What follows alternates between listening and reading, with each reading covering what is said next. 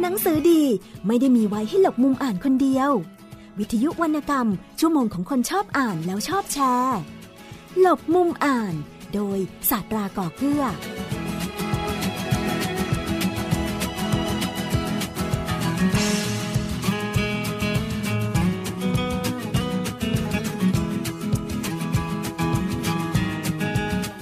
วัสดีครับคุณผู้ฟังครับต้อนรับคุณผู้ฟังเข้าสู่รายการหลบมุมอ่าน กับผมสัตราก่อเกื้อละที่นี่วิทยุ Thai PBS ครับ ติดตามรับฟังรายการหหลบมุมอ่านกันได้เป็นประจำ ผ่านทางหน้าจอ www.thaipbsonline.net รวมถึงแฟนเพจของเราครับไทย PBS Radio Fan และแอปพลิเคชันของไทย PBS ครับ ไม่ว่าจะเป็น iOS และ Android ดาวน์โหลดกันได้เลยนะครับ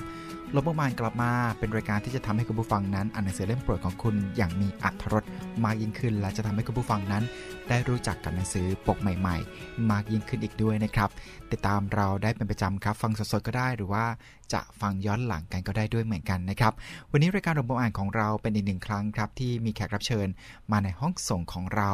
แล้วก็แขกรับเชิญท่านนี้ใจดีด้วยนะครับ มีหนังสือมาแจกผู้อ่านกันด้วย ส่วนจะเป็นหนังสือเล่มไหน แล้วก็มีกติกาอย่างไร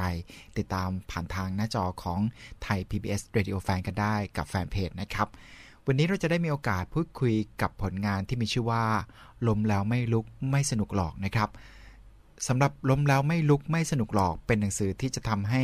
หลายหลายคนครับ ที่อาจจะเคยคิดลบ แล้วก็ล้มเหลวกับสิ่งที่คิด กลับกลายมาเป็นคนคิดบวกได้นะครับ เพราะว่าหนังสือเล่มนี้เขาได้รวบรวมเนื้อหา ข้อคิดแรงบันดาลใจสำหรับคนที่กำลังท้อแท้กับความล้มเหลวต่างๆ ในชีวิต คนส่วนใหญ่เมื่อล้มแล้วก็ไม่อยากจะลุกขึ้นสู้ครับ เพราะว่าความคิดด้านลบจะคอยฉุดไม่ให้ก้าวเดินต่อ แต่หากเราฝึกที่จะคิดบวก พลังแห่งความหวังก็จะเกิดขึ้นและเป็นแรงผลักดันให้เรามีกำลังใจ ก้าวไปถึงเป้าหมายได้อย่างเข้มแข็งช่วงเวลานี้ไปติดตามรับฟังการพูดคุยระหว่างผมกับเจ้าของงานเขียนเล่มนี้ คุณจตุรพัฒน์หานจริง หรือว่าคุณตุ่นครับ ครับคุณผู้ฟังครับ และตอนนี้แขกรับเชิญมาอยู่กับเราในห้องส่งแล้วนะครับ ต้องบอกว่าเป็นแขกรับเชิญ คนที่ 3 ของรายการหลบมุมอ่านที่ได้มีโอกาสมาพูดคุยกันในสตูดิโอแห่งนี้ครับ คุณจตุรพัฒน์หานจริง สวัสดีครับ สวัสดีครับ หรือว่าคุณตุลนนั่นเองใช่ครับนามปากกาคืออะไรครับ ในหนังสือเล่มนี้นะครับล้มแล้วไม่ลุกไม่สนุกหรอกก็ใช้ชื่อและนามสกุลจริงครับจตุรพัฒน์หันจริง แล้วก็มีวงเล็บว่าทาโร่ครับ ซึ่งเป็นนามปากกาที่ใช้มาตั้งแต่เริ่มเขียนหนังสือครับทาโร่นี่เราจะเห็นกันคุ้นตาเลยทีเดียวใช่ครับ แต่พอเติบโตตามวัยแล้วก็แล้วก็ตามเนื้อหาของงาน ก็ทางสำนักพิมพ์ก็อยากให้ได้ใช้ชื่อและนามสกุลจริงครับครับผมก็เลยใช้จตุรพัฒน์หันจริง เขียนหนังสือมากี่ปีด้วยกันแล้วครับในการเขียนหนังสือ ถ้าเริ่มเขียนตั้งแต่สมัยมัธยมเลยครับอืครับผมก็ก็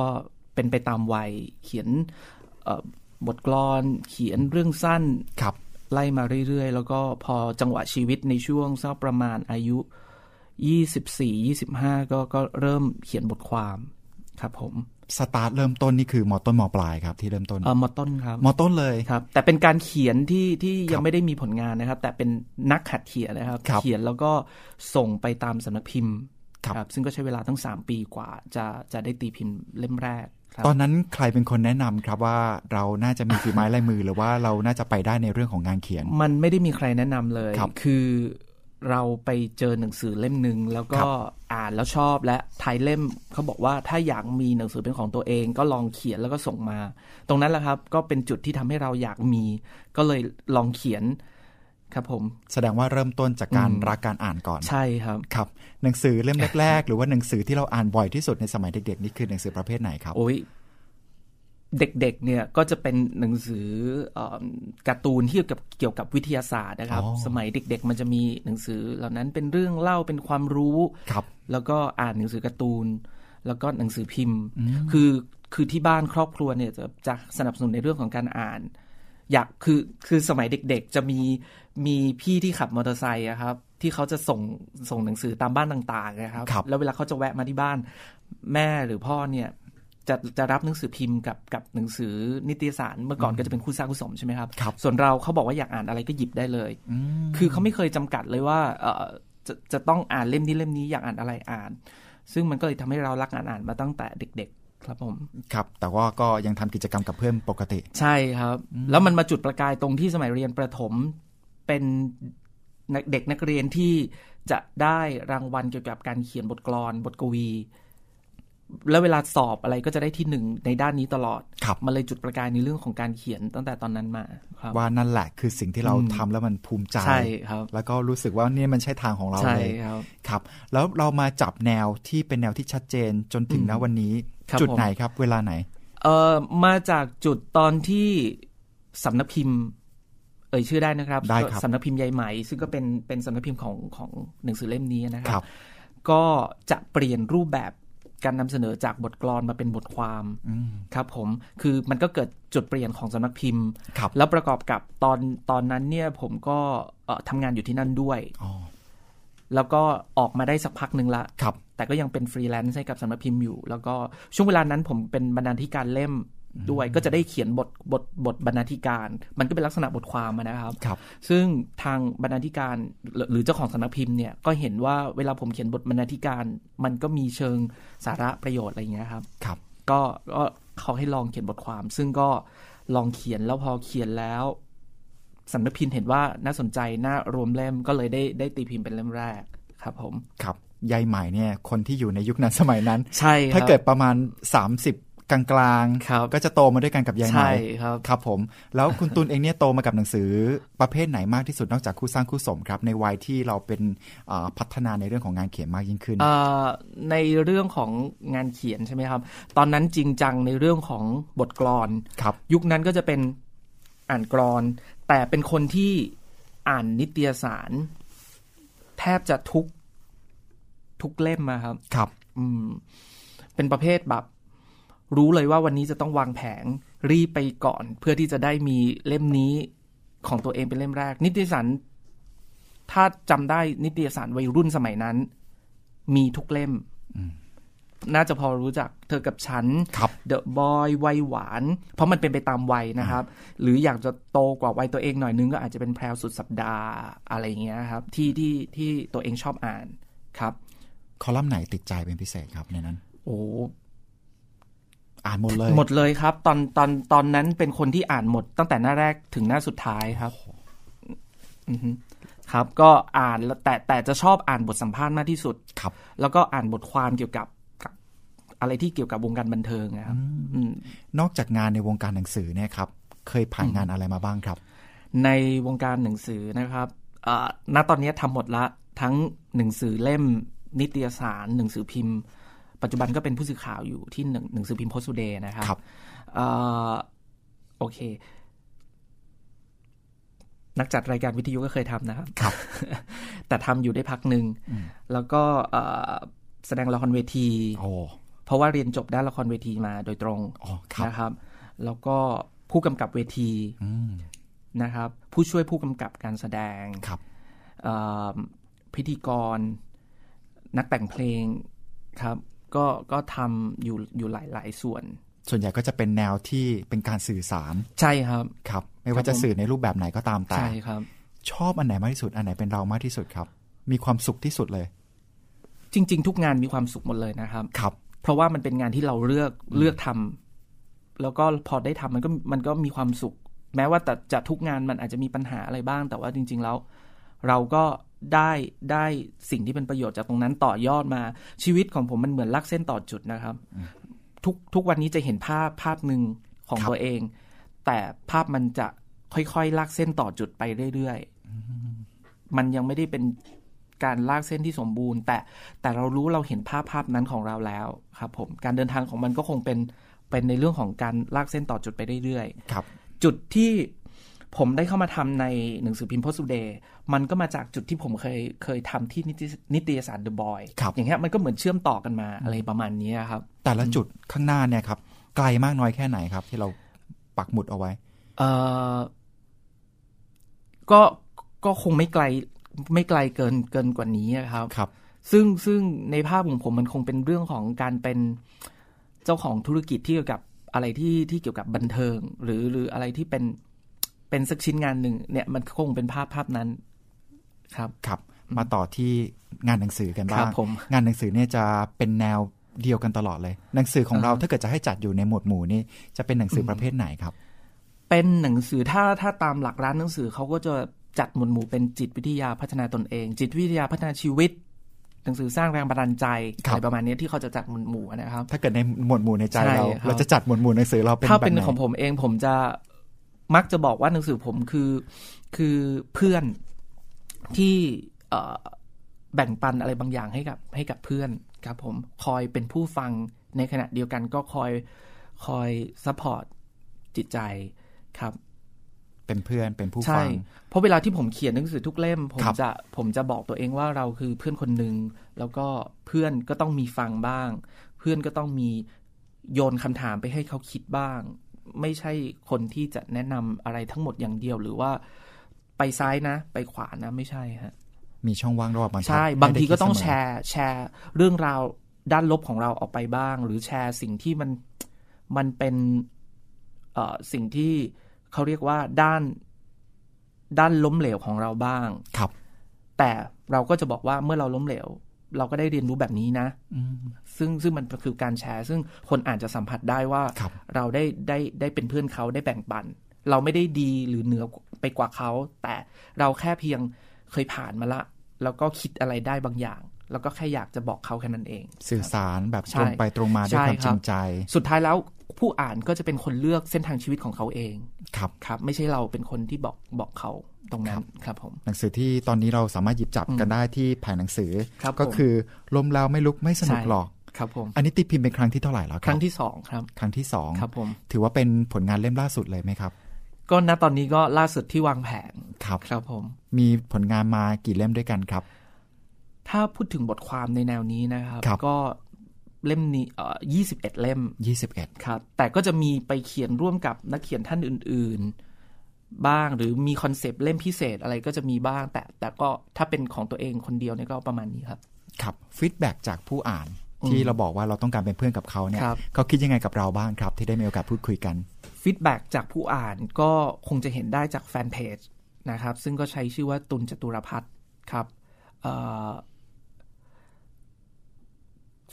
ฟีดแบ็เท่าที่รู้เนี่ยเขาจะขอบคุณอันดับแรกเขาจะบอกว่าปัญหา แล้วก็ขอบคุณที่ที่เนื้อหาของเราเป็นประโยชน์นะครับ อย่างล่าสุดเนี่ยมีมีผู้อ่านแฟนผู้อ่านคนหนึ่งเขาซื้อหนังสือเล่มหนึ่งไป แล้วก็เขาเห็นว่ามันเป็นประโยชน์กับเพื่อนร่วมงานของเขา เขาเลยใช้เนื้อหาในหนังสือนะครับตั้งแต่หน้าแรกจนหน้าสุดท้าย แล้วก็แบ่งปันข้อความดีๆ ในแต่ละเรื่องแต่ละหน้าเนี่ย ไปทุกวันทุกเช้า แล้วเขาบอกว่ามันเป็นประโยชน์และเพื่อนพออ่านชอบก็แชร์ จนกระทั่งเขาจนจบเล่ม แล้วเขาก็ capture มาให้เราดู อันนี้ผมว่ามันเป็น feedback ที่ดีมากเลยครับ ที่เขาเห็นแล้วเป็นประโยชน์กับเขาแล้วก็เป็นประโยชน์กับผู้อื่น มันคือการได้แชร์ส่งต่อครับครับผมแล้วสิ่งที่ต้องบอกว่าเป็นฐานข้อมูลของเราในการที่เอามาเป็นงานเขียนแต่ละเล่มนะครับ มันมีคลังข้อมูลเหล่านี้มาจากไหนบ้างครับหนึ่งตัวเราเอง สองหนังสือที่เราอ่านนะครับ แล้วก็สามบทสัมภาษณ์บุคคลทั้งมีชื่อเสียงแล้วก็ไม่มีชื่อเสียง เพราะผมเชื่อว่าการได้อ่านบทสัมภาษณ์มันคืออาการได้อ่านเรื่องราวชีวิตคนครับ แล้วก็การได้พูดคุยกับกัลยาณมิตรของเราที่เป็นเพื่อนเราบางทีเรามีปัญหาหรือว่าเรามีประเด็นอะไรบางอย่างเนี่ย ถ้าเรามีกัลยาณมิตรที่คุยในเรื่องของสิ่งเหล่านี้ มันจะมันจะดีมากมันคือการแชร์ครับ เวลาผมมีปัญหาหรือมีประเด็น เราได้คุยอะครับ มันมันจะได้แลกเปลี่ยนความความคิดกันครับ ซึ่งเราจะได้อะไรจากตรงนั้น แล้วเวลาที่เราถ่ายทอดมาเป็นงานเขียนเนี่ย ทั้งหมดทั้งมวลที่มันออกเออเราได้เรียนรู้มันจะมาอยู่ในในในในตรงนั้นครับ ถือว่าทุกเรื่องทุกประสบการณ์ มันได้ผลร้อยเปอร์เซ็นต์ไหมครับ ได้ผลร้อยเปอร์เซ็นต์ไหมเอ่อได้ผลของของผมนะครับ หรือว่าผู้อ่านเองที่เขาเอาไปใช้สำหรับผมเนี่ย ถ้า ทุกครั้งเวลาที่ผมเขียนคำนำเนี่ย ผมผมจะมี keyword ของเล่ม แล้วถ้าเป้าหมายของผมมันไปถึงจุดนั้นแสดงว่าสิ่งที่ผมมุ่งหวังอะ่ะมันมันสำเร็จละ ในส่วนของผู้อ่าน ถ้าเขาอ่านแล้วเขาได้คิดตาม แล้วเขาค้นหาทางออกของเขาเจอ นั่นคือความสำเร็จของผมแล้วครับ ครับ จากงานหลากหลายที่ทำมานะครับ ซึ่งมันก็ มันจะมีความโดดเด่นแล้วมีความยากในแต่ละงานนะครับ มันมีส่วนไหมครับที่จะเอาจุดเด่นของแต่ละสิ่ง หรือว่าสิ่งที่เราไปเจอมาในแต่ละอาชีพนะครับ มารวมเป็นความคิดแล้วก็รวมอยู่ในหนังสือเนี่ยครับสำหรับแนวคิดต่อๆไปใช่ไหมครับ จริง ๆ ก็มีโอกาสที่จะเป็นอย่างนั้นได้นะครับ เพราะว่าทุกอาชีพทุกคนที่ที่ที่ทำอาชีพใดๆก็ตาม มันก็จะมีแง่มุมแต่แต่ละอาชีพต่างๆกันไป ครับผมก็น่าสนใจดีครับครับ อย่างหนังสือเล่มนี้ครับ เล่มล่าสุดเนี่ยครับตั้งแต่ชื่อเลยครับผมต้องการสื่อสารอะไรกับคนที่เห็นแล้วว่าคือควรจะหยิบเล่มนี้ขึ้นมาบ้างเล่มนี้มันมาจากจุดเริ่มต้นที่ผมเคยเสียหลัก กับการใช้ชีวิตครับ คือมันเป็นการเสียหลักด้วยด้วยความคิดมากกว่า ความคิดเราเสียหลัก แล้วก็พอความคิดเราเสียหลัก มันก็ทำให้เราใช้ชีวิตแบบ ภาษานักเขียนก็บอกตุปัดตุเป๋ครับคือมันยังใช้ชีวิตต่อไปได้ แต่มันเป็นชีวิตแบบตุปัดตุเป๋มันไม่สตรองมันไม่มันไม่มีเป้าหมายที่แน่ชัด หรือมันไม่มีหลักในการยึดว่าเราจะดำเนินชีวิตต่อไปยังไง มันก็เป็นช่วงชีวิตที่ใช้ชีวิตไปแบบไปวันๆหรือใช้ชีวิตแบบตามอำเภอใจแบบติดจ๋าเลยอะไรอย่างนั้นก็มีครับผม ซึ่งพอพอลักษณะชีวิตแบบเนี้ย มันก็มีความสุขช่วงเวลาหนึ่งแต่พอเอาเข้าจริง ๆ แล้ว มันค่อนข้างที่จะไม่ได้เห็นภาพที่ชัดเจนหรือมีหลักยึดเลยครับ มันก็ท่านล่องลอยครับทีนี้ผมก็เลยลองหาวิธีหรือว่าอย่างนี้แหละครับ อ่านหนังสือคุยกับเพื่อน แล้วก็นั่งอยู่กับตัวเอง ทบทวนความคิดตัวเอง สุดท้ายแล้ว มันก็ทำให้เราได้เรียนรู้ว่าใช้ชีวิตแบบนี้มันไม่สนุกเลย มันควรที่จะต้องลุกขึ้นมา แล้วก็ตั้งตนเองให้สตรองแล้วก็ก้าวเดินด้วยวิธีคิดที่ที่เป็นบวกกับตัวเองครับผมครับ แรงผลักที่เกิดขึ้นจากตัวเรา หรือว่าเกิดจากสิ่งรอบข้างที่ทำให้เป็นแรงผลักสำหรับตัวเรา มันมาจากหลักอะไรด้วยกันนะครับ มันมาจากความที่เราต้องรักตัวเองครับครับคือถ้าเราไม่รักตัวเองก่อนแล้ว มันก็คงจะเป็นการใช้ชีวิตแบบอย่างที่พูดไปอะครับ ครับ ความรักตัวเองเนี่ยมันทำให้เราเคิดในแง่ดีกับตัวเอง มองเห็นตัวเองในในในจุดที่มันสว่าง ไม่ใช่จุดที่มืดดำครับ แล้วก็แม้ว่าบางครั้งเส้นทางเดินของชีวิตเนี่ยมันจะไม่ได้ไม่ได้มั่นคงทุกก้าว มันอาจจะมีวันหนึ่งวันที่เหนื่อย วันที่คิดลบ วันที่มองโลกในแง่ร้าย มองคนในแง่ร้าย แต่มันจะมีตัวที่คอยเตือนสติเราครับ คือคิดลบได้นะครับ เรามีสิทธิ์คิดลบได้ แต่เมื่อไหร่ที่เรามีสิทธิ์คิดลบแล้ว แล้วเรามีตัวคิดบวกคอยมามา support นะครับ มันจะทำให้เราก้าวเดินได้เร็ว หรือตั้งหลักได้เร็วขึ้นครับ บ่อยครั้งหลาย ๆ คนครับ กว่าจะคิดได้ ก็จะต้องเผชิญปัญหาที่หนักมาก ๆ จริง ๆ ในชีวิตครับ คุณตุ้มเป็นอย่างนั้นด้วยหรือเปล่าครับ หนักมากจนมีช่วงชีวิตที่หนักถึงขั้นมองไม่เห็นค่าตัวเองเลยครับ มองไม่เห็นค่าตัวเองถึงแม้กระทั่งเหยียบตัวเองให้จมดินครับ ซึ่งช่วงเวลานั้นหนักมาก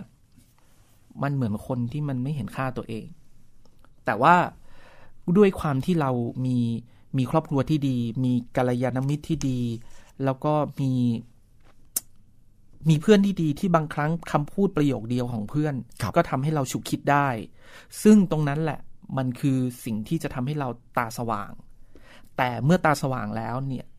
เราก็ต้องทบทวนตัวเอง แล้วก็หาหลักยึด ให้เจอว่าชีวิตเราต้องการอะไรกันแน่ ชีวิตเราอยากจะไปในรูปแบบไหน เราเราอยู่เพื่ออะไร แล้วเราจะทำยังไงกับกับความล้มเหลว หรือการก้าวเดินแบบตุปัตตุเปของเรา ถ้าเรารู้สึกว่ามันไม่สนุกมันเป็นชีวิตที่ควรจะควรจะดีและมั่นคงกว่านี้ก็เริ่มมาพัฒนาตัวเอง แล้วก็ปรับวิธีการใช้ชีวิตใหม่ มองสร้างเป้าหมายชีวิตตัวเอง ให้ได้ หามันให้เจอแล้วก็พุ่งไปตามตามเป้าหมายที่เราวางไว้ มันก็จะทำให้ชีวิตเราเรามีทิศทางเดินนะครับ ไม่ตุปัตตุเป๋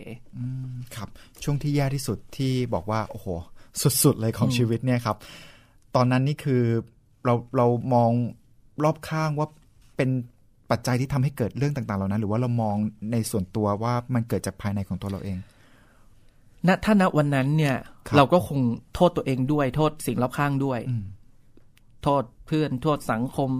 โทษอะไรทุกอย่าง แต่ว่าณวันนี้มันก็คงเวลาเกิดอะไรขึ้นเราต้องต้องมองตัวเองก่อนครับครับ มีบ้านนะครับที่บางทีก็เผลอเผลอโทษคนรอบข้าง แต่พอมีสติทันใดปุ๊บ มันก็คือคนรอบข้างไม่ได้มีอิทธิพลกับเราเลย เราเราคนเดียวเท่านั้น เราคิดลบก็เป็นเราที่จะต้องคิดบวกครับ ครับผมก็ถือว่าก็ลดอัตราของเรา ใช่ครับ เพื่อที่จะย้อนมองตัวเองไม่ใช่มองที่ใครเลยใช่ครับเอฟเฟกต่างๆ ภายนอกไม่เกี่ยวครับเอฟเฟกในใจล้วนๆครับ ซึ่งถามว่าเวลาเราจะแก้ไขจุดจุดลบของเรายังไง ให้เป็นบวกได้ บางครั้งการเป็นผู้ฟังที่ดีก็ก็ก็มีส่วนช่วยนะครับ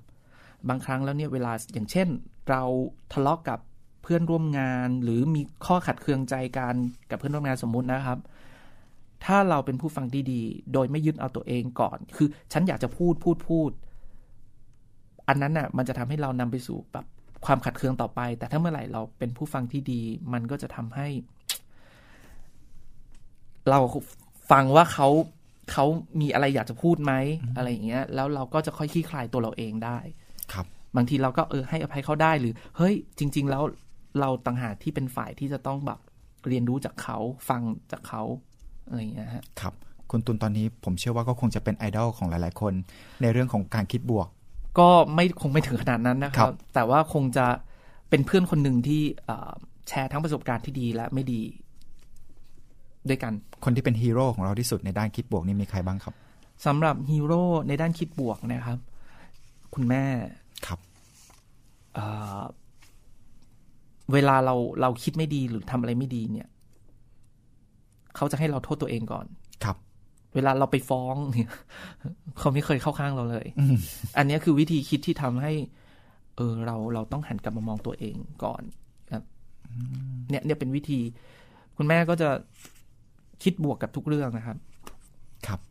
เป็นวิธีการสอนที่ดีมาก แล้วก็ตรงไปตรงมามาก ใช่ ซึ่งถ้าเกิดจริง ๆ แล้วเด็กบางคน จะเข้าใจนี่ผมว่ายากเหมือนกันเนาะที่แบบว่าเวลาเราไปหาที่พึ่งที่คิดว่าจะพึ่งได้ แต่กลับบอกว่าให้ดูตัวเองก่อนครับครับ ตอนนั้นเราเข้าใจเลยหรือเปล่าครับ จากสิ่งที่แม่สอนณวันนั้นเด็กๆไม่ค่อยเข้าใจครับครับ ก็ทำไมไม่ไม่ไม่ไม่เข้าข้างเราอะไรอย่างเงี้ยฮะแต่ว่าพอโตมาปุ๊บก็คือ ชีวิตเราทุกคนต้องมีคนแบบนี้ครับ แล้วชีวิตผมก็มีคนแบบนี้อยู่ก็คือทั้งแม่ ทั้งเพื่อนที่เป็นกัลยาณมิตร คือทั้งผมทั้งเพื่อน เวลาคุยกันน่ะ เพื่อนที่แท้จริงจะไม่เข้าข้างเพื่อน อืเพื่อนเพื่อนจะต้อง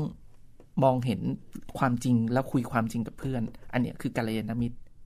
ของจริง ใช่ ถ้าเพื่อนจะตบหน้าเราด้วยคำบางคำเพื่อให้เราฟื้นคืนสติได้ หน้าที่ของเพื่อนก็คือต้องทำเหมือนกัน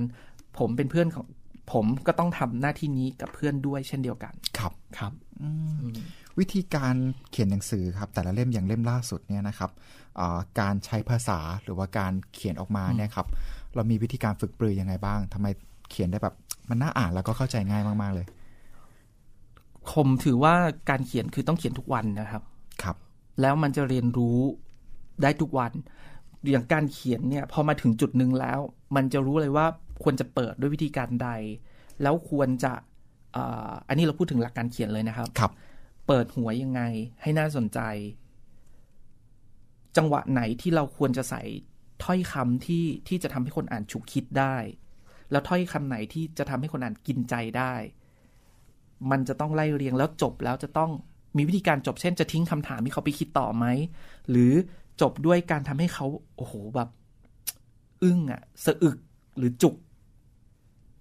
แต่ก็คิดได้อะไรเงี้ย ซึ่งหน้าที่ของบทความลักษณะนี้มันควรจะต้องเป็นแบบนั้นครับครับถึงแม้ว่าจะเข้าใจหลัก แต่ว่าก็คงไม่มีใครเขียนออกมาได้น่าอ่านได้ทุกคนครับ อยู่ที่ทักษะด้วยใช่ครับครับ ทักษะตรงนี้นี่ฝึกปรือยังไงบ้างครับ มีใครคอยแนะนำเออมันก็มาจากตั้งแต่เริ่มเขียนกรอนแล้วครับ ใช่คือมันเป็นมันเป็นรากฐานเดียวกันที่ว่าเราจะทำยังไงให้อย่างเช่นกรอนมันมีสี่สี่บรรทัดอย่างเงี้ยทุกบรรทัดมันจะต้องน่าสนใจ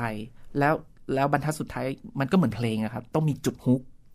บทความลักษณะนี้ก็ต้องมีฮุกด้วยใช่เหมือนเพลงเหมือนบทกลอนอย่างเงี้ยครับ ต้องมีฮุกฮุกอันนั้นก็อย่างที่บอกว่าอาจจะเป็นประโยคจบก็ได้ หรือจะเป็นคำคมก็ได้ หรือจะเป็นคำที่ให้เขาฉุกคิดก็ได้ หรือจะเป็นเรื่องราวใดเรื่องราวหนึ่งหรือคำพูดของบุคคลใดบุคคลหนึ่งที่เรามาหยิบยกก็ได้ครับ ครับมีน้องๆที่ตามในเพจ แล้วก็ส่งงานเขียนของเขามาให้อ่านบ้างหรือเปล่าครับเออมีบ้างครับครับ แต่ไม่ไม่ได้บ่อยแต่ว่าสมัยที่ทำอยู่ในสำนักพิมพ์นะครับ ก็ก็จะมีเปิดรับต้นฉบับมา ซึ่งซึ่งเมื่อก่อนก็ก็เป็นคนพิจารณาต้นฉบับอยู่ครับ ครับ แล้วส่วนใหญ่ที่เจอเจอมาเนี่ยครับอย่างหลาย ๆ อาชีพเนี่ยครับก็คือเขาบอกว่าก็ต้องหาตัวเองให้เจอครับนักเขียนก็เป็นอย่างนั้นด้วยหรือเปล่าครับ หาตัวเองให้เจอก็ต้องเป็นอย่างนั้นด้วยครับถ้าหาตัวเองไม่เจอก็คงจะจะทำงานเหล่านี้ไม่ได้ครับผมครับ ถ้าเกิดพูดชื่อพูดชื่อคุณตุลเนี่ยครับ อะไรที่มันเป็นแบบโอ้ซิงเนเจอร์ใช่เลย ครับผม มีอะไรบ้างครับที่โอ้พอเปิดหน้ามาแทบไม่ต้องเห็นปกหนังสือเลยเหมือนเล่นเกมแฟนพันธ์แท้ลักษณะนั้น อะไรที่ทำให้รู้ว่าเป็นเราบ้าง ต้องเปิดสาย ถึงแฟนแฟนแฟนนะครับ จะได้อันนี้บางทีเราก็ตอบไม่ได้ว่าว่าว่าคนอ่านจะนึกถึงเรายังไงแต่ แต่เนี่ยแหละครับ ผมคิดว่าสิ่งที่ที่ตัวผมเองจะจะสร้าง signature ของของผมได้ก็คือ การที่แบ่งปันด้านทั้งด้านดีและด้านไม่ดีของเรา แล้วก็บอกว่าถ้าด้านไม่ดี ผมได้เรียนรู้อะไร ก็เอามาแชร์ ถ้าด้านดี ผมมีวิธีคิดแบบนี้ที่เป็นด้านดีที่ทำให้ผมอยู่ได้ทุกวันนี้ ก็แชร์น่าอันนี้น่าจะเป็น signature ของผมเอง ครับครับ กลับมาที่หนังสือเล่มนี้ครับ คิดว่าให้อะไรกับคนอ่านบ้างครับ โอ้เล่มนี้เนี่ยบอกเล่าสิ่งที่ผมเคยประสบพบเจอในด้านล้มเหลวมา ตลอดทั้งเล่มครับ แต่มันก็เป็นการการความล้มเหลวที่มันก็มันก็ก้าวข้ามผ่านมันมาได้ครับ ซึ่งต่างจากเล่มก่อนๆที่เคยเขียนออกมา ใช่ครับ บางเล่มก็เราก็นำเสนอในด้านดีอะไรเงี้ย แต่เล่มเนี้ยผมอยากนำเสนอในในจุดที่ผมเคยล้มเหลว หรือเคยเคยใช้ชีวิตแบบตุปัดตุเป๋มาก่อน แล้วก็เอามาแชร์ครับ ให้เห็นภาพว่าถ้าผู้อ่านเจอสถานการณ์แบบนี้ หรือหรือมีชีวิตใกล้เคียงกัน มันจะมีวิธีคิดแบบไหนที่ทำให้เราลุกขึ้นมาแล้วก็ก้าวเดินต่อไปได้ครับก็จะนำเสนอไอเดียนำเสนอวิธีคิดมากกว่า ครับครับไอเดียแล้วก็วิธีคิดที่มาร้อยเรียง มีหลักการเดินเรื่องยังไงบ้างครับ ตั้งแต่หน้าแรกจนถึงหน้าสุดท้ายเนี่ยหลักการเดินเรื่องมีจุดพีคจุดอะไรตรงไหนบ้างครับ ที่ห้ามพลาดแน่นอนอย่างอย่างคอนเทนต์แรกบทแรกเนี่ยเราจะพูดถึงอาการเหนื่อยของคนเราก็พยายามเอาจับจับความรู้สึกของคน ที่มันแมสก่อนอทุกคนมันก็คงต้องเหนื่อย มีภาวะที่เหนื่อยกับการงานกับการชีวิตชีวิตอะไรอย่างเงี้ยครับรบซึ่งซึ่งอย่างบทแรกเนี่ยผมจะนำนำเสนอเรื่องราวเรื่องหนึ่งให้กับผู้อ่านครับให้ให้มองเห็นภาพเลยว่า บางทีเหมือนเหมือนคนเราแบกดินสอยักษ์นะครับ เดินทางแล้วต้องแบกดินสอยักษ์เหมือนทุกคนแบกดินสอยักษ์เนี่ยมันจะมีเรื่องราวเรื่องนึงเป็นเรื่องเล่า ว่าการเดินทางทุกคนจะแบกดินสอยักษ์แต่มีคนหนึ่งที่พยายามจะเหลาดินสอเพื่อให้มันสั้น แล้วตัวเองจะได้สบาย มองไปรอบข้างโอ้ทุกคนแบก แบกดินสอยักษ์เดินลากเป็นแถวเลย ดินสอยักษ์ยาวแต่ตัวเองเหลาให้สั้นเพื่อที่จะได้สบาย แต่พอมาถึงจุดหนึ่งที่มันจะเป็นเขาเรียกว่าหุบเขาสองหุบเขาครับ แล้วมันจะมันข้ามไปไม่ได้ครับ ปรากฏว่าคนที่แบกดินสอยักษ์ดินสอยักษ์และยาวเนี่ยเฮ้ยเขากลับ เอาอันนั้นอะข้ามไปได้แล้วก็ข้ามไปได้ แต่พอคนที่เหล่าดินสอจนสั้นอ้าวมันไม่สามารถที่จะได้ ก็คือเขาก็ต้องหยุดตรงนั้น มันก็คงเหมือนชีวิตเราทุกคนเหมือนกันครับ เรารู้ว่าเราทำอะไรแล้วเราเหนื่อย แต่มันจะมีผลตอบแทนสำหรับความเหนื่อยนั้นเสมอ ไม่วันนี้ก็วันพรุ่งนี้หรือวันสักวันหนึ่งทุกคนที่ทำงานเหนื่อยเนี่ยจะต้องได้รับผลตอบแทนที่คุ้มค่าเสมอสำหรับความเหนื่อยนั้น แต่มันไม่รู้ว่าไหน ก็แล้วแต่แต่ละคนครับ ถ้าวันนี้เราเราเราคิดแบบคนสบาย เราคิดแบบทำให้วันนี้สบาย มันก็จะเป็นการสบายโดยโดยไม่มีผลตอบแทนที่คุ้มค่าความสบายนั้นหรอกครับผมเชื่อว่าคนที่ยอมแลกกับความเหนื่อย มันจะมีผลตอบแทนที่คุ้มค่าเสมอไม่วันใดก็วันหนึ่งครับแล้วแล้วประสบการณ์มันก็เป็นอย่างนั้นจริง ๆ หนทางสู่ความลำบากนั้นแสนสบาย ใช่ มันจะหนทางที่ใช้ใช้ชีวิตแบบสบายอะ่ะ มันก็มันก็อยู่ได้นะครับรบแต่มันจะไม่มีเขาเรียกว่าจุดฟินของความรู้สึกภาคภูมิใจของความรู้สึก yes แบบโหแบบฟิลแบบเออ เรามาถึงวันนี้ได้ด้วยการแลกกับความเหนื่อยแต่คนที่สบายผมเชื่อว่ามันจะไม่ไม่เจอจุดนี้ครับ ถึงแม้เขาจะใช้ชีวิตได้แบบสบายไปเรื่อยๆก็ได้ แต่เขาจะไม่ไม่ไม่เจอจุดนี้อย่างแน่นอน ไม่เจอจุดฟินแน่นอน ใช่ แต่ถ้าคนที่ยอมทุ่มเททุ่มเททำงานเหนื่อยแค่ไหนก็ทุ่มเทไป วันหนึ่งเขาจะเจอจุดจุดฟินจุดที่มันคุ้มค่ากับความเหนื่อยของเขาครับรวมถึงอย่างในบทที่ 2 เกี่ยวกับเรื่องของปัญหาที่เจอเจอนะครับ แต่ว่ามันก็มีสิ่งเล็ก ๆ ที่ซ่อนอยู่นะครับ ที่สามารถทำให้เราใช่โอเคกับมันได้ครับ ตรงนี้นี่ยังไงบ้างครับ ถ้าเกิดนอกเหนือจากหนังสือแล้วครับครับนอกเหนือจากหนังสือใช่ไหมครับ ก็คงเป็นเรื่องของการใช้ชีวิตและเรียนรู้มันไปทุกวันครับ ไม่ว่าเราจะตื่นขึ้นมา เราจะออกจากบ้านไปทำงาน หรือว่าเราจะไปเที่ยวผ่อนคลาย ทุกอันมันก็คงมีจุดให้ให้เราได้เรียนรู้ แล้วก็ ผมบอกได้เลยว่านักเขียนที่เขียนงานลักษณะอย่างเงี้ย ก็คือมนุษย์คนหนึ่งนะครับ ครับ ก็คือมนุษย์คนหนึ่งแล้วก็ ก็มีวันที่เขาพลาด มีวันที่เขาคิดไม่ดี แต่ แต่โดยส่วนตัวผมเวลาผมพลาดหรือคิดไม่ดีเนี่ยผมจะเอาหนังสือตัวเองมาอ่าน แล้วก็จะทวนความคิดตัวเองครับ ว่า เอ้ย เราเราเผลอเผลอคิดแบบนี้นะ หรือใช้ชีวิตแบบ ไปในทางที่แบบไม่ดีแล้วนะ มันก็จะเตือนตัวเองได้เหมือนกันครับ แล้วทุกครั้งก็จะบอกคนอ่านเสมอว่า ก็เป็นเป็นคนคนหนึ่งที่ที่เขาต้องมีมีมีมีด้านดีด้านไม่ดีอะไรไม่ใช่ว่าคนเขียนหนังสือ คิดบวกแล้วจะโอ้โหบวกตลอดเวลา ใช่ใช่ครับ แต่เรามีอาวุธลับอยู่ในมือครับ เราเรามีเรามีก้อนความคิดบวกอยู่ในตัวเรา มันเป็นตัวช่วยเราได้เสมอและเร็วขึ้นครับ ครับ คนรอบข้าง ทึ่งกับวิธีคิดของเราไหมครับเอ่อเพื่อนทึ่งแล้วก็ พ่อแม่ก็ทึ่งก็คือเพื่อนและครอบครัว เราคิดว่าคนอ่านเนี่ยก็คงจะคงจะทึ่งเหมือนกัน ไม่งั้นก็คงจะไม่สับสนผลงานกันมาตลอดครับ ผม ครับก็เป็นผลงานที่ต้องบอกว่าสุดยอดจริง ๆ นะครับ แล้วก็มีประโยชน์จริง ๆสำหรับการหยิบขึ้นมาอ่าน ครับ พูดถึงเรื่องของมุมมองที่บอกว่าเป็นคนที่ก็คิดลบเหมือนคนทั่วไปนั่นแหละ แต่ว่าก็จะพยายามมีแรงบวก ที่จะเข้ามา ถ้าเกิดอยากจะบอกคนฟังครับ คนฟังหลาย ๆ คนบอกแหมมันก็เป็นคำพูดที่หลาย ๆ คนพูดกันอยู่แล้วนะคิดบวกคิดบวกคิดบวกในยุคสมัยเนี้ยนะครับ พูดง่ายแต่ทำยากมากจริง ๆ ถ้าเกิดอ่านไม่ได้อ่านหนังสือของคุณตุลเนี่ยครับการใช้ชีวิตของเขาอาจจากการฟังรายการนะคุณตุลอยากจะบอกอะไรเขาครับ ให้เขามีพลังบวกให้มีแรงผลักเนี่ยครับ ผมอยากจะบอกเลยว่า อย่างที่คุณสตราพูดเมื่อกี้เลย ก็คือมันคือสิ่งที่ผมคิดมาตลอด มันคือสิ่งที่ผมคิดและตั้งคำถามกับตัวเองมาตลอดว่า เวลา เมื่อก่อนสมัยเราเป็นเด็ก ก็จะมีผู้ใหญ่บอกเราว่า คิดบวกสิ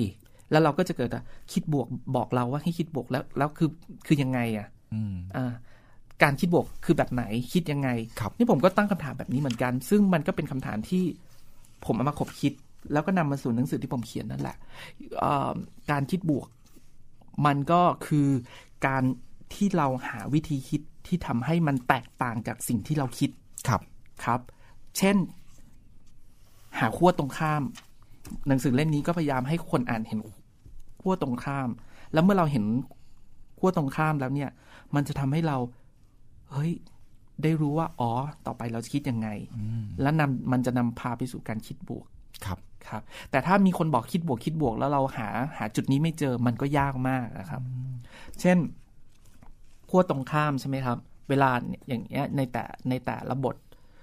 อย่างเช่น ท้ายเรื่องแต่ละแต่ละเรื่องล้มเพราะคิดลบทำไมตัวเองต้องเกิดมาทำอะไรหลายสิ่งหลายอย่างนี้ด้วยวะ คนเราจะคิดอย่างนี้ใช่ไหมฮะ ก็หาพวกตรงข้ามมันให้เจอ เราก็จะบอกอย่างในอย่างในหนังสือผมก็จะบอกเฮ้ยยิ่งมีอะไรให้ทำมากมาย มันยิ่งท้าทายชีวิตมันมันมันยิ่งสนุกอะ่ะ เมื่อหาขั้วตรงนี้ได้เจอเราจะอ๋อคิดบวกก็ดีนะ อะไรอย่างเงี้ยครับ ก็พยายามหาขั้วตรงข้ามมันให้เจอวิธีคิด ลองเอาไปใช้ดูได้นะครับคนฟังคนอ่าน ครับ และง่ายที่สุดสำหรับผู้ฟังที่ฟังอยู่นะครับ ผมเห็นแขกรับเชิญของเราครับ ก็คือเขาก็หยิบหนังสือของเขาเนี่ยแหละนะครับ ขึ้นมาเพื่อที่จะทบทวนความคิดที่ได้ตกผลึกผ่านตัวอักษรต่าง ๆ เหล่านี้ใช่ครับ ซึ่งผมว่ามันง่ายที่สุดแล้วแหละในการที่จะฝึกตัวเองให้คิดบวก ใช่ครับครับผมนอกจากคิดบวก ผมว่าต้องมีพื้นฐานของการคิดดีทำดีด้วยครับครับ คุณตุลเป็นอย่างนั้นด้วยครับยึดในหลักความดียึดในหลัก ของการเสียสละเพื่อสังคมอะไรอย่างนี้ถูกต้องครับทุกครั้งเนี่ย เวลาผมเขียนหนังสือเนี่ย แล้วแล้วมีคนอ่านเข้ามาขอบคุณ แล้วเขารู้สึกว่าหนังสือเราอะ ช่วยเขาหลุดจากอะไรบางอย่างได้ อันนี้คือสิ่งที่เรารู้สึกมันคือภาระหน้าที่อันยิ่งใหญ่ครับ มันคือการช่วยเหลือเพื่อนด้วยกันให้ผ่านภาวะภาวะหนึ่งไปได้ด้วยดีครับ ไม่ได้บอกว่าจะช่วยให้เขาเอ่อจากขาวเป็นดำ แต่อย่างน้อยทำให้สีสีดำของชีวิตเขามันจางลงได้ แล้วเขาก้าวเดินได้ต่อเพื่อทำให้ชีวิตเขามันมันขาวขึ้นได้ ผมเชื่อว่าบางทีมันไม่มีใครชีวิตที่ขาวล้วนหรอกครับ ครับเออมันก็คงจะต้องมีดำบ้าง แต่ว่าอย่างน้อยก็ดำให้น้อยที่สุด แล้วถ้าสิ่งที่ผมทำมันมันทำไปถึงจุดนั้นได้ นั่นคือนั่นคือความสำเร็จของของหน้าที่ที่ผมทำตรงนี้แล้ว ครับผมครับ ปกติแขกรับเชิญก็จะพูดคุยผ่านโทรศัพท์ซะเป็นส่วนใหญ่ครับวันนี้ในห้องส่งก็เลยทำได้ทำให้เห็นแววตาของแขกรับเชิญครับว่าเขาเป็นคนหนึ่งที่มีของครับ ผมคิดว่าเขาต้องมีโปรเจกต์อะไรที่เป็นโปรเจกต์เพื่อสังคมหรือว่าต้องทำอะไรสักอย่างแน่ๆเลคยรับมีไหมครับ โปรเจกต์สำหรับเพื่อนสังคมนะครับ ก็ ผมใช้วิธีของการเขียนเป็นการช่วยครับครับ อย่างหนังสือ ก็ก็ได้ทำหน้าที่ของมันในการช่วยสังคม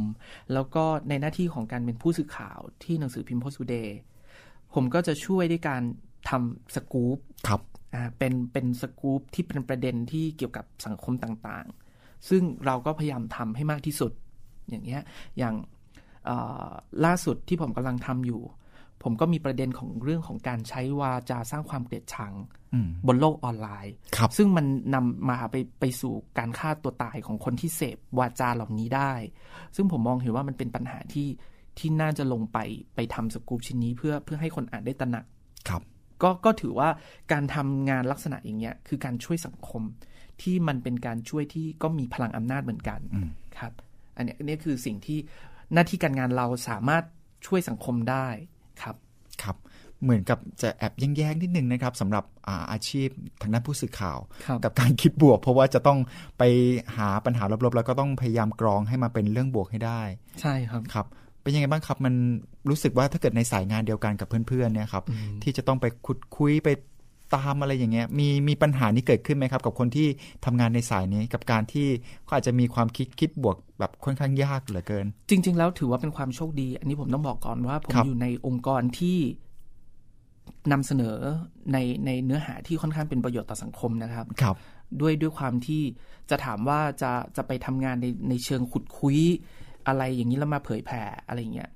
ด้วยความที่องค์กรเราเรายึดหลักที่ว่าเราจะไม่ไม่ไม่นำเสนอในรูปแบบนั้นครับ แต่จะนำเสนอถ้าโอเคมีประเด็นลบ เราก็ควรจะนำเสนอให้มันออกเป็นเชิงบวกครับ อันเนี้ยคือถือความเป็นความโชคดีที่ทำให้เวลาเราทำงานแล้วมันสนุก เพราะเพราะเราจะไม่ได้ทำงานด้วยการนำเสนออะไรลบๆออกไปครับครับ อันเนี้ยถึงแม้ว่าประเด็นมันจะเป็นประเด็นลบก็ตามอืมเราก็ควรจะหาสิ่งหลาย ๆ อย่างที่มาช่วยทำให้มัน มันนำเสนอแล้วคนได้ตระหนักแล้วเราช่วยกันให้โลกเราเป็นบวกอะครับอืมมันสามารถสื่อมาได้จากใช่ผลงานของสำนักพิมพ์ ใช่ครับ ของหนังสือพิมพ์เล่มนั้นครับอืมอันนี้มันก็เลยเป็นหน้าที่การงานที่มันก็ก็ก็เป็นไปได้ดีๆกับเราโอเคครับแฮปปี้ลงตัวครับผมครับผมอ่า รายการของเราเนี่ยครับเป็นรายการที่จะทำให้คนฟังเนี่ยนะครับ รู้จักหนังสือเล่มโปรด แล้วก็รู้จักนักเขียนของเขามากยิ่งขึ้น เลยต้องขออนุญาตนะครับ ถามลงลึกไปอย่างที่บอกว่าเคยอ่าเรียนทางด้านละครเวทีมาครับตรงนี้นี่ยังยังใช้อยู่ไหมครับ หรือว่าผลงานที่ผ่านมาเคยได้ใช้ทำอะไรบ้าง จริง ๆ แล้วศาสตร์ของละครเวทีเนี่ยเอ่อเมื่อเรารู้จักตัวเอง รู้จักว่าด้านมืดเราคืออะไรครับด้านดีเราคืออะไร เรียนรู้ตัวเองก่อน แล้วก็เรียนรู้เพื่อนมนุษย์รอบข้างอย่างเข้าใจ อย่างเข้าใจอย่างสิ่งที่มนุษย์แต่ละคนเป็นครับเพราะศาสตร์ละครเวทีการที่เราจะแสดงเป็นตัวละครตัวหนึ่งนะครับ เราต้องรู้จักตัวเราก่อนครับ เราต้องกล้าเปิดทั้งด้านมืดด้านสว่างของเรา เพราะถ้าเราไม่เปิดเราไม่ไม่ไม่เรียนรู้ตัวเอง ไม่กล้าที่จะเปิดตัวเองออกไปเนี่ย เราจะไม่สามารถเรียนรู้ตัวละครใด ๆ ได้เลย เพราะฉะนั้นการได้เรียนรู้ตัวละครมันเรียนรู้ทั้งทำไมเขาถึงคิดอย่างนี้ ภูมิหลังชีวิตเขาเป็นยังไงอ่าทำไมเขาถึงคิดแบบนี้พูดแบบนี้กระทำแบบนี้ เหมือนก่อนจะแสดงเราจะต้องวิเคราะห์ตัวละคร มันก็เหมือนวิเคราะห์มนุษย์อืมเนี่ยแหละครับศาสตร์ของของละครเวที มันทำให้เราได้เรียนรู้ตัวเรา เรียนรู้เพื่อนมนุษย์ เรียนรู้โลกอย่างเรียนอย่างเข้าใจ เมื่อไหร่ที่นักศึกษา ได้ได้เข้าใจสิ่งนี้แล้ว ถือว่าคุณสำเร็จศาสตร์ด้านนี้แล้ว ศาสตร์ละครเวทีมันก็โอเค เราก็ออกไปแสดงออกไปกำกับการแสดง นั่นนู่นนี่ก็เป็นเป็นเป็นปลายทางของการเรียนรู้ แต่ปรัชญาของมันคือสิ่งนี้ครับเมื่อไหร่แล้วคุณได้เรียนรู้ปรัชญานี้แล้ว คุณจะใช้ชีวิตบนโลกใบนี้จะไปทำอะไรอื่น ๆก็ได้ แล้วเหมือนกันมันก็เอามาใช้กับการทำงานการเขียนหนังสือ การเป็นผู้สื่อข่าว การเป็นคอลัมนิสต์ ครับผมเรียนรู้ชีวิตผ่านบทละครตัวละครต่าง ๆ เหล่านั้น ใช่ก็เหมือนเราเรียนรู้มนุษย์เรียนรู้โลก เพราะว่าศาสตร์ละครเวทีมันเป็นทั้งมนุษยศาสตร์ สังคมศาสตร์ปรัชญา จิตวิทยา มันมันคือศาสตร์หลาย ๆ ศาสตร์มารวมกันอยู่ในศาสตร์นี้ครับ ครับ ในฐานะที่เป็นผู้ผ่านตำแหน่งที่จะต้องคัดกรองผู้งานเขียน คือมีผู้ฟังหลาย ๆ ท่านครับ ก็จะเป็นน้อง ๆ ด้วยนะครับ ที่สนใจคนรุ่นใหม่ อยากจะเป็นนักแปล อยากจะเป็นนักเขียนครับครับผม มีอะไรจะแนะนำน้อง ๆ เหล่านี้บ้างหรือเปล่าครับ กับการเป็นนักแปลหรือว่านักเขียนที่ดี ถ้านักแปลก็คงต้องแปลทุกวัน ถ้าเป็นนักเขียนก็คงต้องเขียนทุกวัน บอกได้เลยว่าจุดเริ่มต้นตั้งแต่มต้นเนี่ย เขียนหนังสือทุกวัน ทุกวันนี้ก็เขียนหนังสือทุกวัน ทั้งอ่านทั้งเขียนทุกวันจริง ๆ ครับ ไม่เคยหยุดครับครับ นั่นคือ แล้วก็เมื่อคุณลงมือเขียนแล้วเนี่ยจงหาช่องทางที่จะเผยแพร่ผลงานตัวเองครับอ่าอย่างอย่างยุคนี้ดีกว่ายุคสมัยก่อน ตรงที่ไม่มีช่องทางเผยแพร่หนทางเดียวของเราก็คือต้องส่งไปที่สำนักพิมพ์ให้เขาพิจารณาเพื่อจัดพิมพ์ผลงานของเราถูกไหมครับ หรือยุคสมัยก่อนมีส่งผลส่งงานไปที่นิตยสาร แต่อย่างนั้นก็ต้องผ่านการคัดเลือก แล้วก็ตีพิมพ์ถูกไหมฮะแต่ยุคนี้เนี่ยช่องทางต่างๆ ที่จะนำเสนอได้ ก็ต้องก็ต้อง เขียนด้วยแล้วก็เผยกล้าที่จะเผยแพร่ด้วย แล้วกล้าที่จะยอมรับคำวิจารณ์ด้วยสำคัญมาก ใช่ เพราะกว่าที่ผมจะมีหนังสือเล่มแรกเนี่ยใช้เวลาสามปีเนี่ย ผ่านกับคำต้องรับมือกับคำว่าไม่ผ่าน ไม่ผ่านไม่ผ่านไม่ผ่าน รับมือแล้วก็เข้าใจแล้วก็ปรับปรุงแก้ไข แล้วก็ต้องปรับปรุงแก้ไขครับครับอืมนั่นคือ keyword สำคัญเลยครับสำหรับน้องๆ ใช่ครับครับ งานอดิเรก ด้านดนตรีทิ้งไปหรือยังครับ หรือว่ายังทำอยู่เขียนเพลงใช่ไหมฮะครับ ก็ถ้าว่างก็จะทำครับครับ คือจริง ๆ แล้วมันเป็นเรื่องของ ถ้าเรามีประเด็นหรือมีอะไรบางอย่างแล้วเนี่ย มีแรงบันดาลใจในการทำอันเนี้ยเรื่องเพลงมันจะมาครับผมครับ แต่แต่จะแต่จะมีผลงานเป็นชิ้นเป็นอันไหมก็คงต้องแล้วแต่โอกาสนะครับครับ ที่ผ่านมามีออน YouTube บ้างหรือยังครับมีครับ ครับ มีสองเพลง พอจะบอกได้ไหมครับ ชื่อเพลงคือปีนไม่ถึง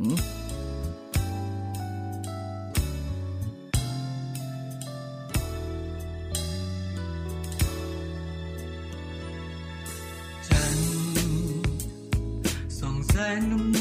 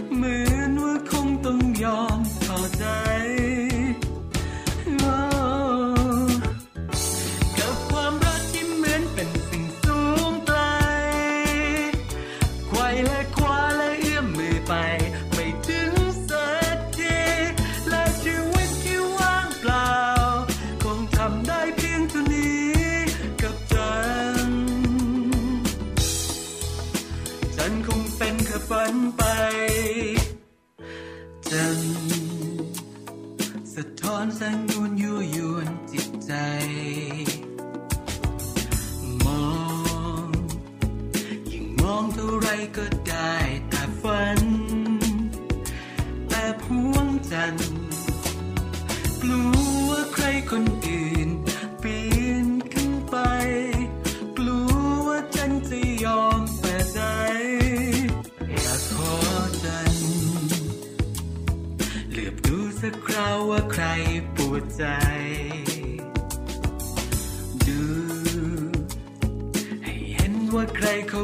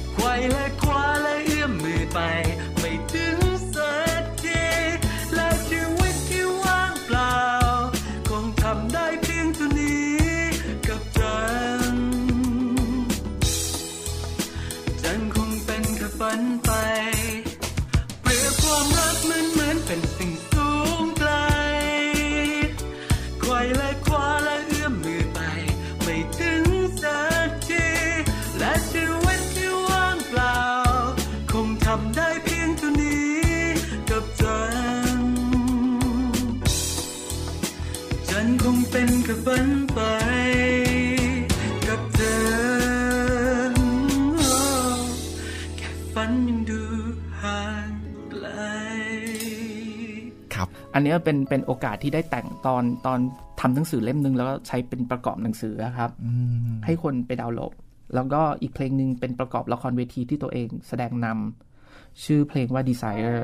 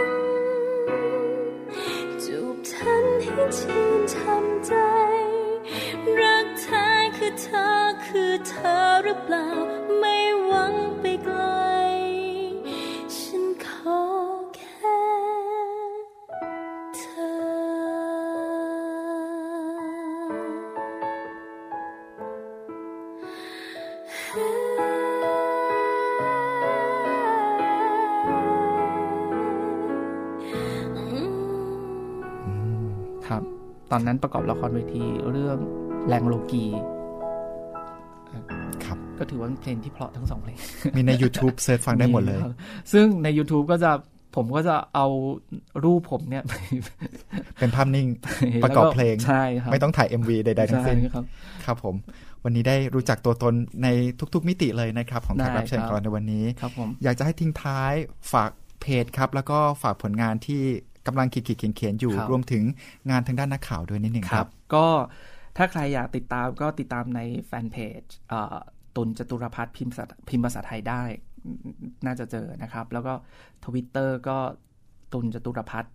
เป็นภาษาอังกฤษ t u l underscore แล้วก็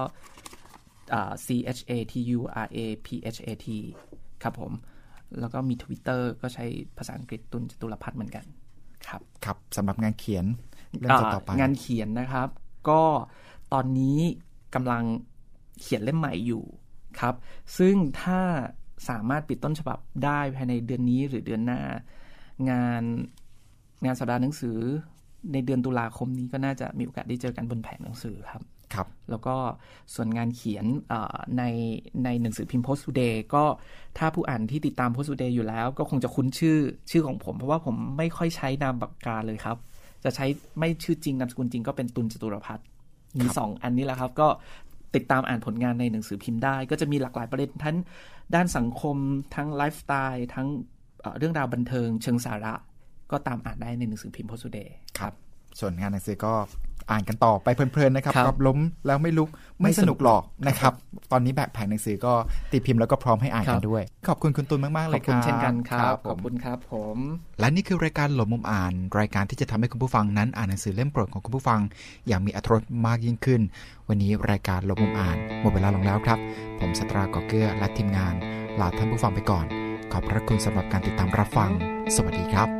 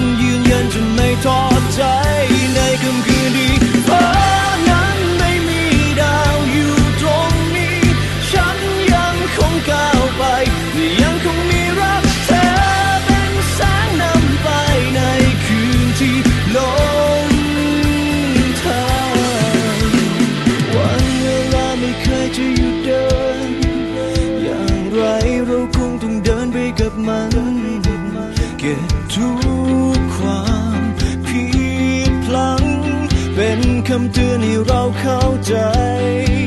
ชีวิตเริ่มต้นที่คำว่าฝ่าฟัน ขอเพียงใจเราเท่านั้นไม่หวั่นไหวบทชีวิ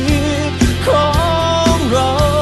เราจะทำให้มีความหมายในค่ำคืนที่ฟ้า